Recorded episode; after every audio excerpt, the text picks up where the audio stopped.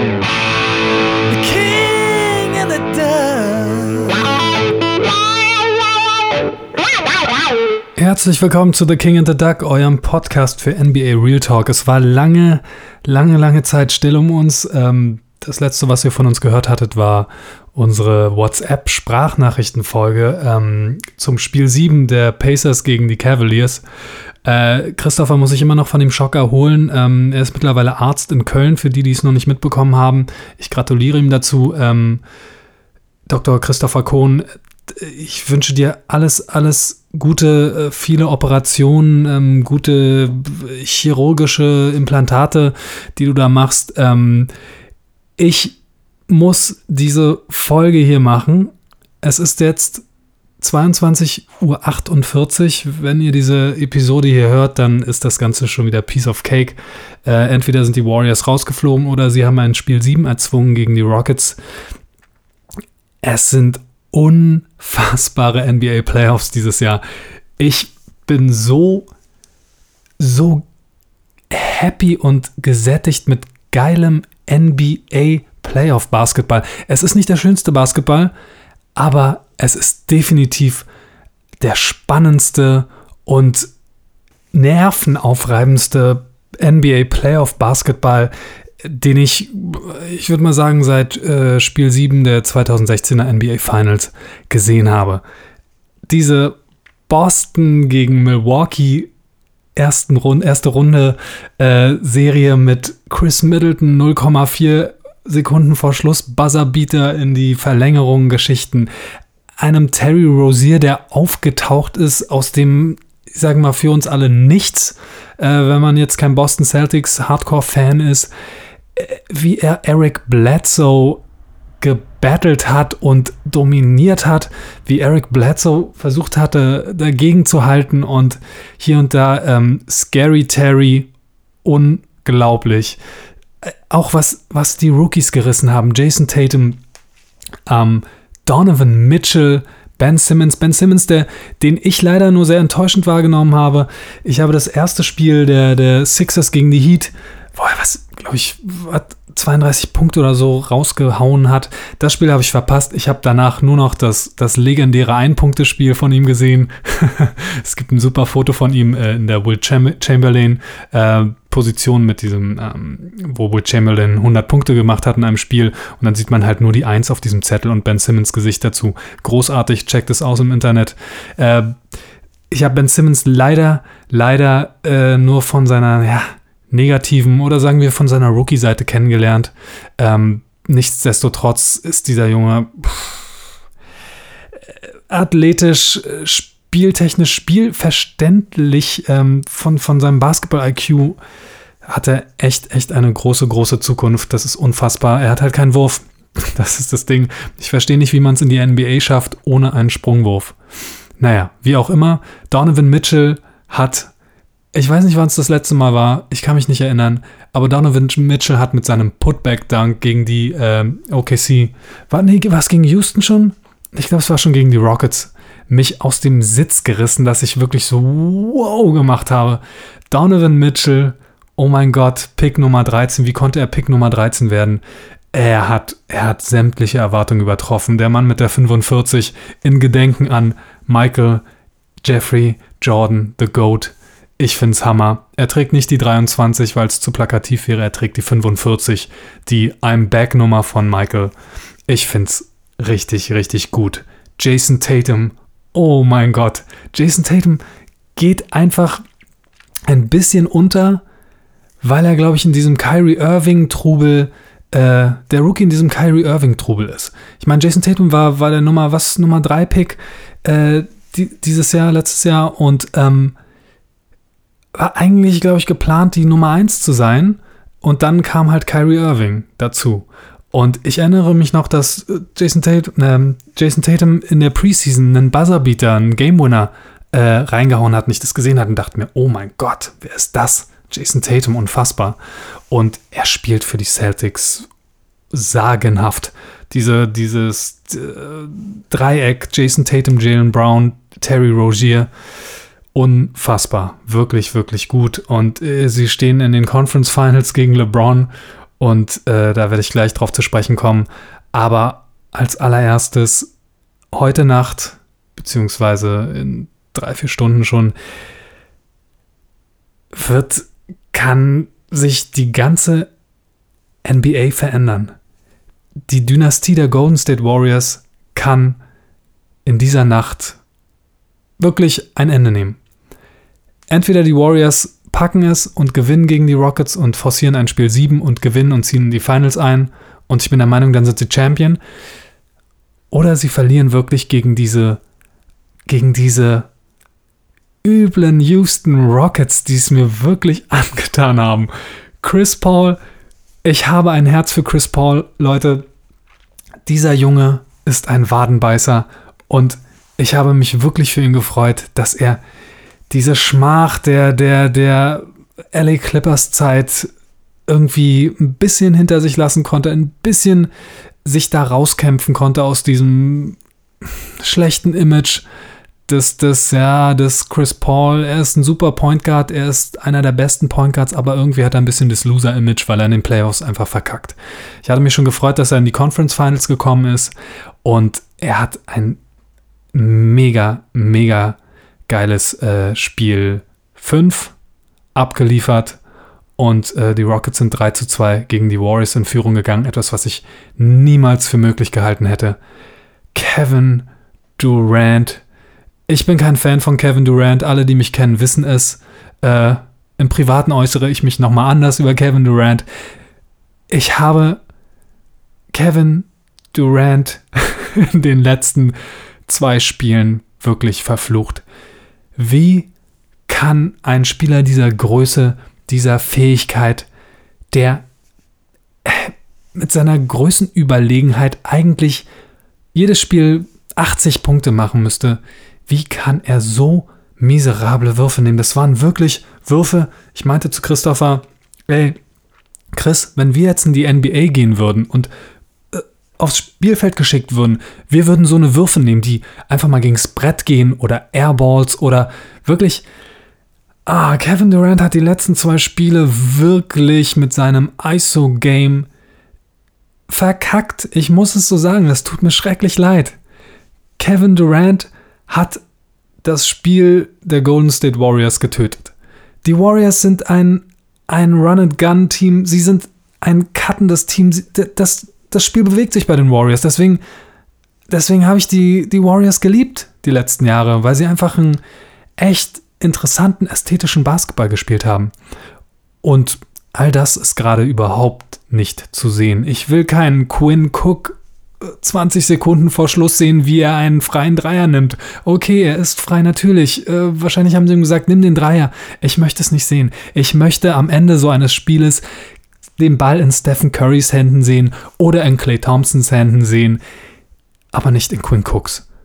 Und es ist wirklich, na, es macht mich, es macht mich nicht wirklich traurig, aber diese Golden State Warriors ähm, Geschichte fand ich schon wirklich, wirklich interessant. Und ähm, die letzte Dynastie in Anführungszeichen, die wirklich ähm, so aufgespielt hat, es waren für mich die Chicago Bulls. Ähm, ich meine, dazwischen waren dann noch die, die Lakers kamen noch hier und da und die Spurs, auch eine Riesendynastie. Aber ähm, dieses kompakte, krasse Team, dieser Basketball, den, den ich in dieser Art echt, ja, den man vielleicht mit den, mit den Showtime Lakers vergleichen konnte, das, das hatte ich bis dato nicht gesehen. Und ähm, wenn sie dieses Spiel verlieren, weiß ich nicht, was aus den Warriors wird. Ich glaube, dass Klay Thompson weg sein wird. Ich glaube, ähm, ich glaube, Klay ist all, ja, die letzten zwei Saisons, seit Kevin Durant dazugekommen ist, ist er meiner Meinung nach nur geblieben, weil er weiß, ey, hier kann ich Titel holen. Hier bin ich Teil des Teams. Ich kann mich einfügen und Titel holen. Ich weiß nicht, was passiert, wenn sie jetzt rausfliegen. Und, ähm, ja, Iguodala ist verletzt. Der, Der Kern der Warriors ist für mich Stephen Curry, Klay Thompson, Draymond Green, der den Laden zusammenhält mit seiner, mit seiner harten Defense. Ich meine, er polarisiert und er ist nervig, aber er ist ein Kämpfer in der Verteidigung. Er holt die Rebounds, er macht das Spiel schnell, er kann Playmaker machen. Ähm, Iguodala, Iggy und Sean Livingston, das sind so die Jungs, die für mich die Warriors auszeichnen, die Warriors von zweitausendfünfzehn. Die Warriors sind die Splash Brothers und nicht die Hampton Fives. Die Warriors sind Stephen Curry und Klay Thompson, die Drei-Punkte-Brothers, die einen Scheiß drauf geben, was ist, die Dreier irgendwie von der Mittellinie werfen und äh, einen Fick darauf geben, was alle anderen denken.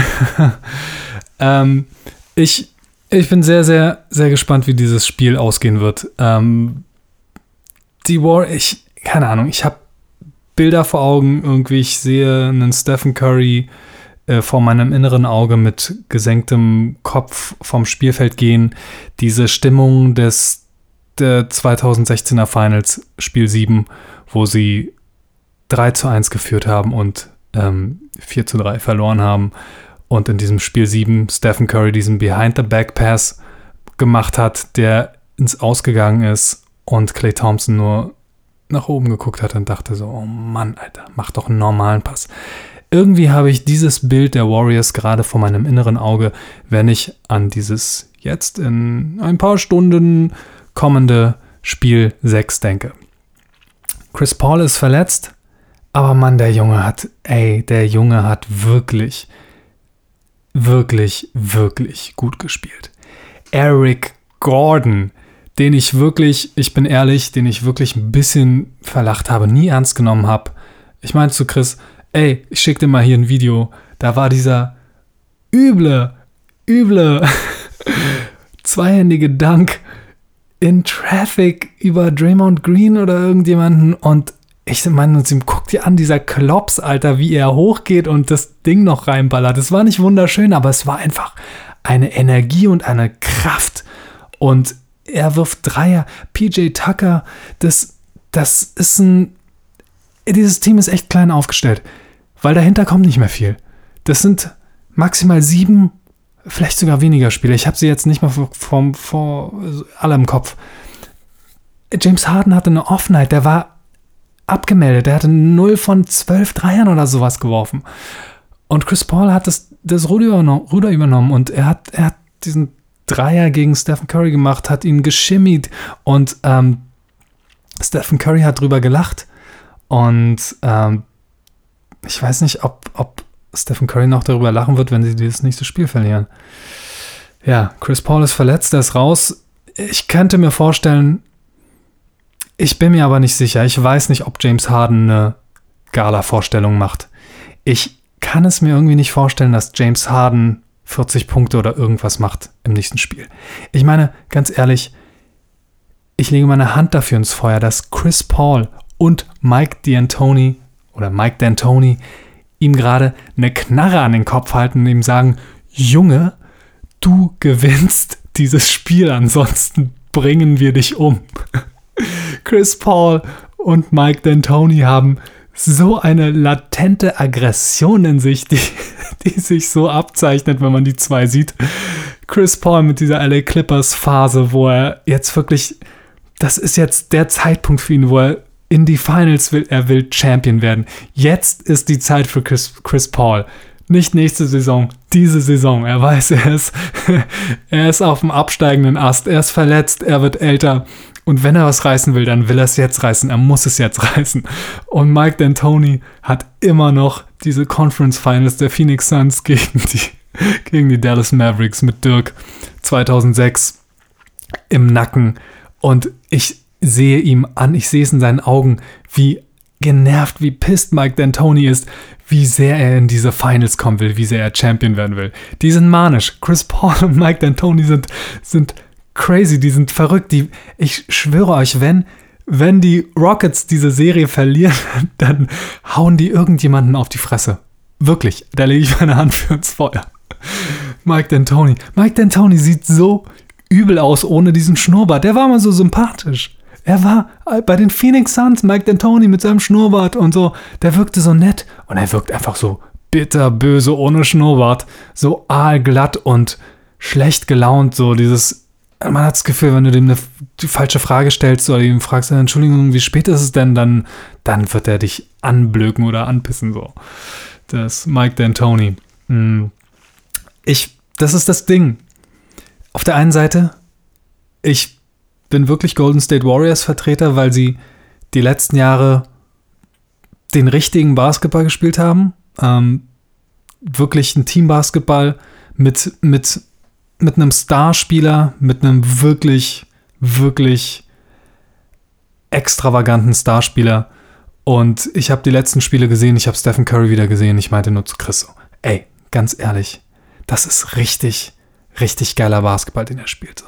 Ja? Natürlich hat er seine Macken und natürlich macht er auch Fehler, aber diese dritten Viertel, die er da gespielt hat, wie er da neun Punkte in Folge wieder gemacht hat und wirklich auch zum Korb zieht und wirklich ein ästhetisches Spiel hat. Ich finde es toll. Ich finde es wirklich gut. Und diese Warriors ähm, sind gerade einfach, sind gerade einfach nicht die Warriors, die man gut findet. Deswegen, ich war immer Warriors-Vertreter, aber ich bin gerade an dem Punkt, wo ich mir denke, ey, die Houston Rockets haben es echt verdient. Wenn sie diese in die Finals kommen, haben sie es sich verdient. Ich weiß nicht, ob sie Ich gehe einfach davon aus, dass LeBron mit den Cavaliers in die Finals kommt. Da komme ich gleich nochmal drauf zu sprechen. Ähm, ich gönne es ihnen. Sie kämpfen, sie beißen, sie lassen sich, sie geben sich nicht geschlagen. Sie sind ein bisschen die Straßenjungs, die gegen die äh, snobbigen Golden State Warriors, gegen die ähm, wohlhabenden äh, Basketballsöhne, die wohlbehütet aufgewachsen sind, Stephen Curry und Klay Thompson so. Man merkt so, Chris Paul, James Harden, die haben was, die, die haben was dagegen. Die, das nervt sie so. Die wollen denen zeigen, ey, Alter, haltet eure Fresse so. Wir sind jetzt dran so. Wir holen uns jetzt unser Stück Kuchen so. Ihr habt alles, was ihr haben wollt. Ihr habt Kohle, ihr hattet euer Leben lang Kohle. Wir mussten uns hocharbeiten. Und äh, ich, mir gefällt es, ich mag das. Ähm, die Houston Rockets sind, sind Straße, Junge, sie sind Street. Und ähm, ich bin gespannt, wie es ausgeht. Ich bin vor allem gespannt, ähm, wie es ausgeht, wenn die Rockets auf die Cavaliers in den Finals treffen. Ich könnte mir nämlich vorstellen, dass die Cavaliers gewinnen, dass LeBron gewinnt. Aber da sind wir noch nicht. Aber ich kann ja kurz mal auf die Boston-Cleveland-Serie ähm, eingehen, ähm, die ebenso die Zukunft in Anführungszeichen der N B A verändern wird im nächsten Jahr, ähm, weil sich vieles, vieles... Äh, entscheiden wird, wie diese Serie zu Ende geht zwischen Boston und Cleveland. Spiel sieben, sie haben es geschafft. Ich hatte eine Prognose gemacht. Ich meinte, ey, Boston gewinnt gegen Cleveland. Entweder sieben Spiele oder sechs. Ich glaube sechs. Ich habe mich geirrt. Ich, wie, ich habe es noch nicht erlebt. Ich weiß nicht, wann es war. Aber, dass eine Serie wirklich so sehr auf Heimspiel und Auswärtsspiel ähm, gerichtet war. Die Celtics, die ersten zwei Spiele dominant rasiert, vernichtet. Sie haben die Cavs wirklich aus der Arena getreten. Und dann geht's nach Cleveland und dann sind sie ver- verschwunden. Es war so, als hätten sie die Rollen getauscht. Auf einmal hat Cleveland wie Boston gespielt in den ersten zwei Spielen und Boston wie Cleveland. Da ging gar nichts mehr. Das Spiel f- floss nicht, nix nada. Und Cleveland hat die nächsten zwei geholt, zwei zwei. Und dann dachte ich mir so, oh oh, ja, gucken, wie das nächste Spiel ist. Und dann dachte ich, Cleveland gewinnt, aber dann hat Boston es zu Hause wieder geholt. Und dann dachte ich mir so, kann doch nicht sein, ey, dass jedes Spiel, das zu Hause ist, so, so äh, dominant ge- gewonnen wird. Und ja, letzte Nacht hat Cleveland, oder vor zwei Nächten hat Cleveland dann Spiel sieben erzwungen. LeBron, die Maschine. Unfassbar. Haut da zwei, kurz vor Schluss, zwei Stepback, drei Punktewürfe gegen Jason Tatum raus. Die Rookie-Schule hat er ihm gegeben und ich dachte zuerst, mein, mein, mein League Pass wäre fünfzehn Sekunden zurückgesprungen. So, ich dachte, hä, der Move hat, der war doch gerade schon gegen Tatum. Und dann haut er nochmal diesen, diesen Fadeaway-Stepback-Dreier rein und äh, macht kurz danach noch einen N eins. Ich dachte mir so, oh mein Gott, dieser Mann ist eine Maschine. Ich, keine Ahnung, ich weiß nicht, was sie ihm spritzen. ich weiß nicht, was sie ihm spritzen in der, im, im Lockerroom, wenn er irgendwie mit in welchem Spiel war das? Im Spiel, Spiel vier oder so, wo er irgendeine Verletzung hatte und dann rausgegangen ist in die Kabine und dann kam er wieder und dann war er einfach nur explodiert. Ich glaube, sie haben ihm einfach eine Spritze in den Hals gejagt oder ins Herz direkt und haben, haben äh, den, die, diesen Roboter äh, wieder zum Laufen gebracht. Was LeBron James da fabriziert in diesen Playoffs ist unfassbar. Ich bin kein LeBron James-Fan. Ich betone es immer wieder, aber kannst du nix sagen. Ich meine zu Chris, ey Chris, kannst du nix sagen. Wirklich. Äh, er, er ist er ist immer noch diese Dampflok, die er schon damals war. Und damals fand ich es einfach sagenhaft. zweitausendfünf, die Zeit der, der Headband LeBron James, der wirklich nochmal ein bisschen schlanker war, schneller war, der wie ein Zug übers Feld gerast ist und ihn keiner stoppen konnte, weil er einfach so schnell und irgendwie schon massiv trotzdem auch war damals. Da hat er ja noch mehr Muskelmasse aufgebaut. Und das, was man jetzt sieht, ist einfach der Terminator. Terry Rozier drückt gegen, wenn LeBron aufpostet. Er legt sich förmlich in ihn rein und LeBron schiebt ihn einfach runter, als würde er N B A zwei K spielen. Das ist nicht zu fassen. Und ähm, ich, ich weiß nicht, ich habe das Gefühl, ich habe das Gefühl, LeBron James wird eigenhändig Spiel sieben in Boston gewinnen. Das ist das mein Gefühl, das ich habe. Er wird in die Finals einziehen. Und dann wird es für mich interessant, weil dann wird es interessant, geht's gegen die Warriors oder geht's gegen die Rockets? Und ich bin der Meinung, geht's gegen die Warriors, dann wird das nicht packen. Dann werden die Warriors Champion. Ich bin der Meinung, wenn es gegen die Rockets geht, dann gewinnt LeBron. Und ähm, ja, er ist die Ein-Mann-Show.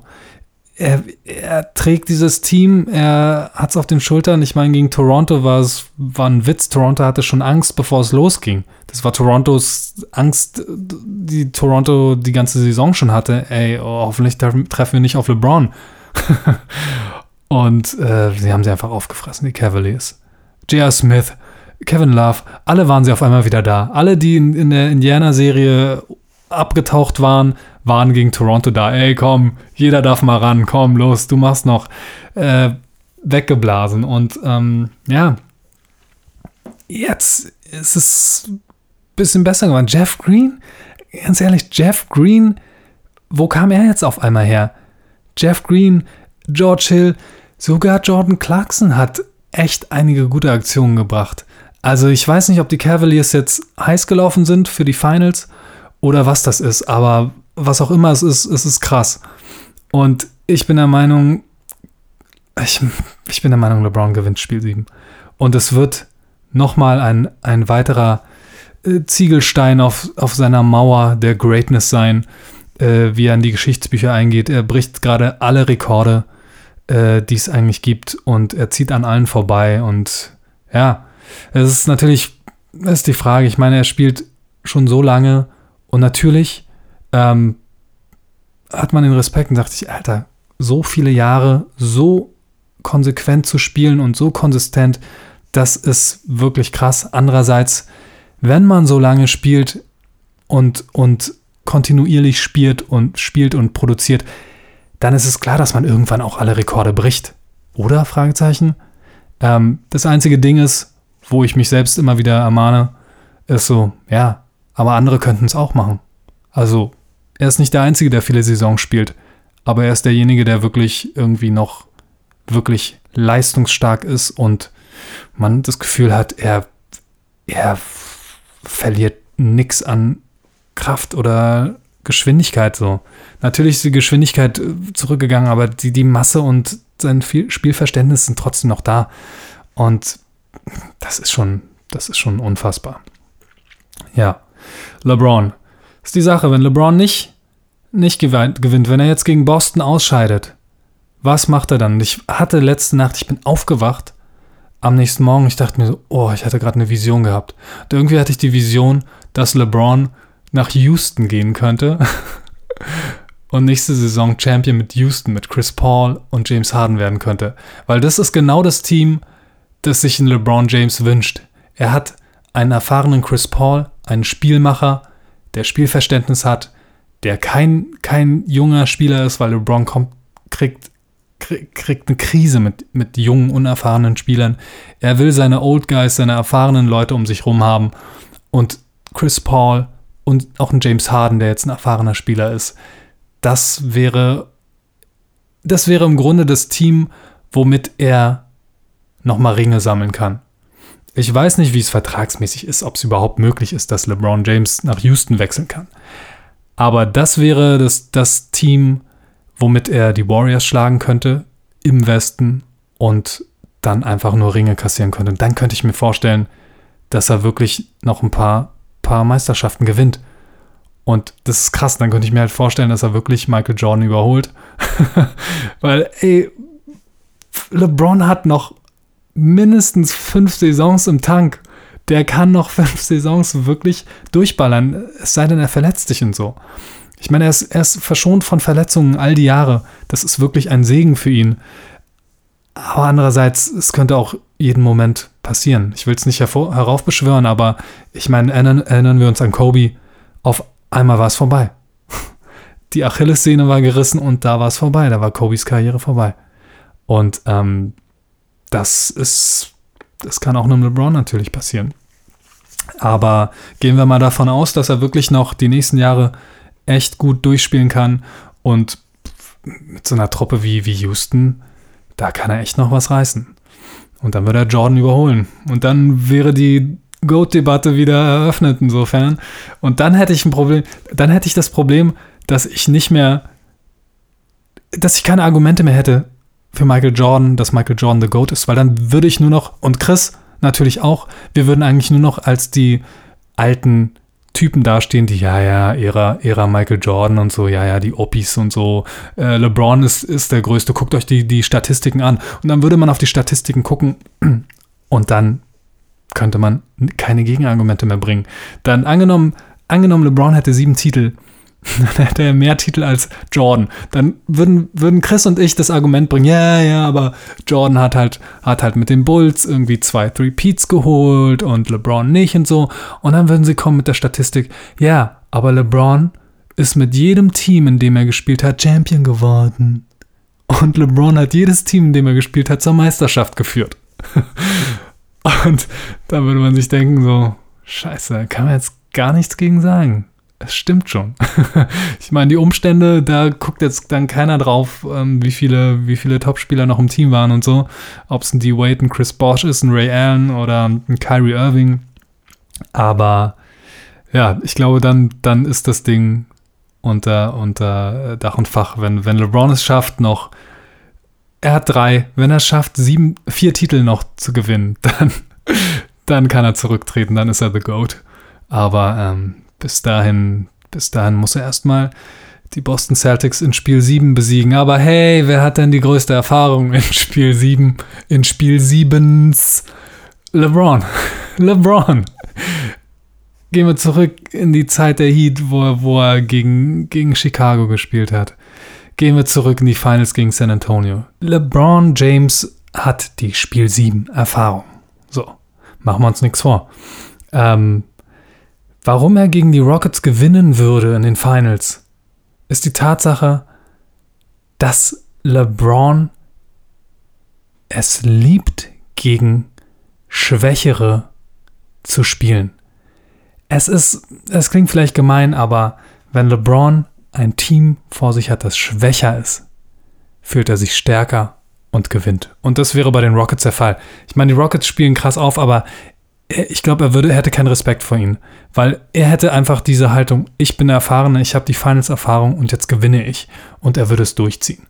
Ähm, er hatte damals in Miami, er hatte gegen, gegen Dallas gechoked. Sie hatten es gegen Dallas, äh, sie hatten es verkackt. Das Jahr darauf haben sie O K C geswappt, aber Oklahoma auch nur, weil sie unerfahren waren und LeBron mittlerweile in seinen dritten Finals war. Das Jahr darauf ging es gegen San Antonio und dann waren es sieben Spiele. Und da war Ray Allen. Und in dem Jahr darauf äh, hat San Antonio sich das Ding geholt.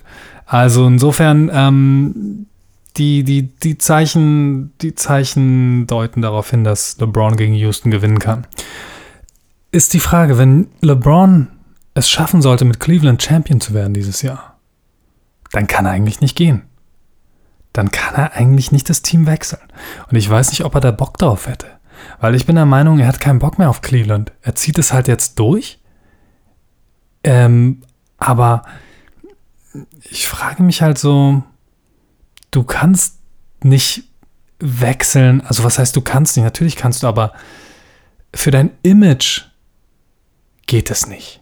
Du kannst nicht Champion werden und dann das Team verlassen und woanders hingehen. Das, da, da würde er Cleveland das Herz brechen.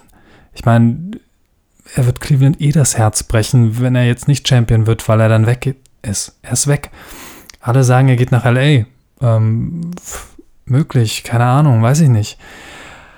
Aber ob er mit Cleveland nochmal versuchen würde, Back-to-Back zu gewinnen, nee, glaube ich nicht.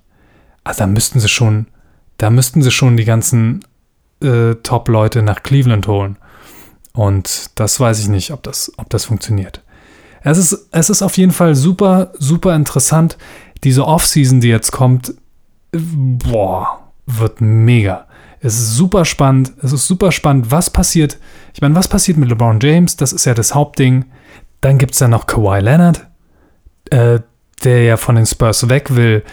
Wir haben noch Paul George, äh, der in O K C, denke ich, keine Zukunft äh, haben möchte.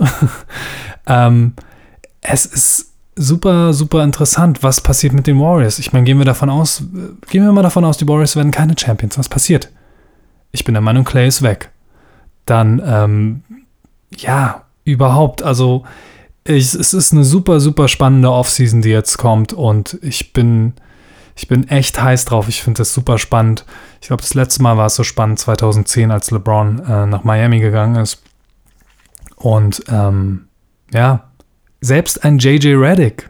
Ich meine, J J. Redick hat nur einen Einjahresvertrag unterzeichnet bei den, bei den Sixers. Und sie hatten, hatten einen guten Playoff-Lauf. Er hätte eigentlich besser sein müssen, aber trotzdem war es ein guter Run. Und J J. Redick, oh mein Gott, hat der geil gespielt. Kann man nichts sagen, ey. J J, J J hatte, J J hatte denselben, denselben Frust, Zorn, Äh, Antrieb, den Chris Paul hat. Das war die, das war die L A Clippers-Zeit so. Das war diese L A Clippers. Ich meine, Chris Paul, wenn wir zurückdenken, Chris Paul hat gegen James Harden zu Rockets verloren, nachdem sie drei zu eins geführt haben mit den Clippers. Und ähm, das, das wird, das wird äh, Chris Paul James Harden in der Umkleidekabine sagen, wenn er ihm die Knarre an den Kopf hält. James, du gewinnst das nächste Spiel so, Wie, wie du diese eins zu drei, diesen eins zu drei Rückstand aufgeholt hast gegen uns damals. Also heute Nacht werden wir es sehen. Entweder gibt es ein Spiel sieben, entweder reißen sich die, die Warriors zusammen und K D explodiert wahrscheinlich für siebzig Punkte, weil Draymond Green ihm wieder, Green ihm nachts wieder eine S M S schreibt, so, du musst punkten, du musst scoren. Worauf Kevin Durant dann sagt, ja, Draymond hat mir eine Nachricht geschrieben und er meinte, ich solle scoren und so, ich müsse, ich müsse ähm, dominanter sein und ähm, stärker aufspielen und deswegen habe ich es gemacht. Wie auch immer. Es wird auf jeden Fall ein super, super spannendes Spiel. Da bin ich mir ganz, ganz sicher, die letzten zwei Spiele waren echt, echt knackig und krass spannend. Von daher Golden State gegen Houston, Spiel sechs, heute Nacht. Ich verabschiede mich, The King and the Duck, euer N B A-Podcast für Real Talk. Das nächste Mal dann wieder mit Chris zusammen und dann lasst uns doch einfach mal wieder ablästern. Lasst uns doch mal ablästern über die Instagram-Stories von D-Wade und Gabriel Union.